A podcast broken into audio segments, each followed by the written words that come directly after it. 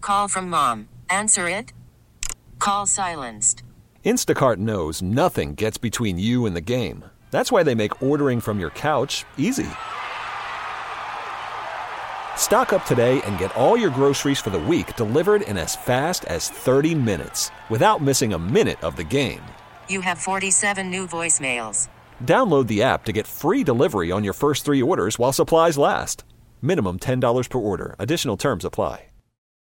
Hold my beer. Hold my beer. Ain't nothing that a beer can't fix.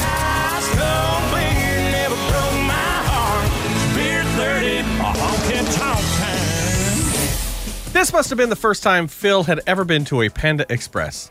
So Phil was hungry, so he stopped into Panda Express to grab some orange chicken, I'm assuming. That's one of your orders. Yeah, he got his order, sat down to eat, and realized that the quality of his food was not on par with what he thought it should be. What did he think was going to happen? Yeah, which is every customer who ever eats at a Panda Express. We go Aw. in thinking it, and we go, oh, this isn't as good as I thought it was going to be. But I love Panda. I know you do. And now I've gone there enough that I know what to expect when I go there. Oh. Exactly. So it meets expectations.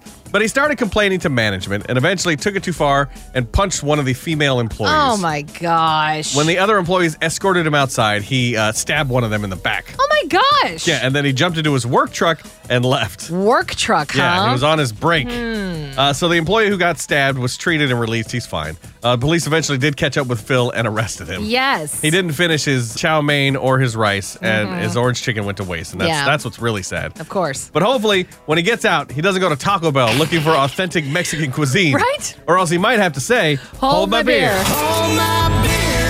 The Married Morning Show. Nick and Kristen. New Country 99.5 The Wolf.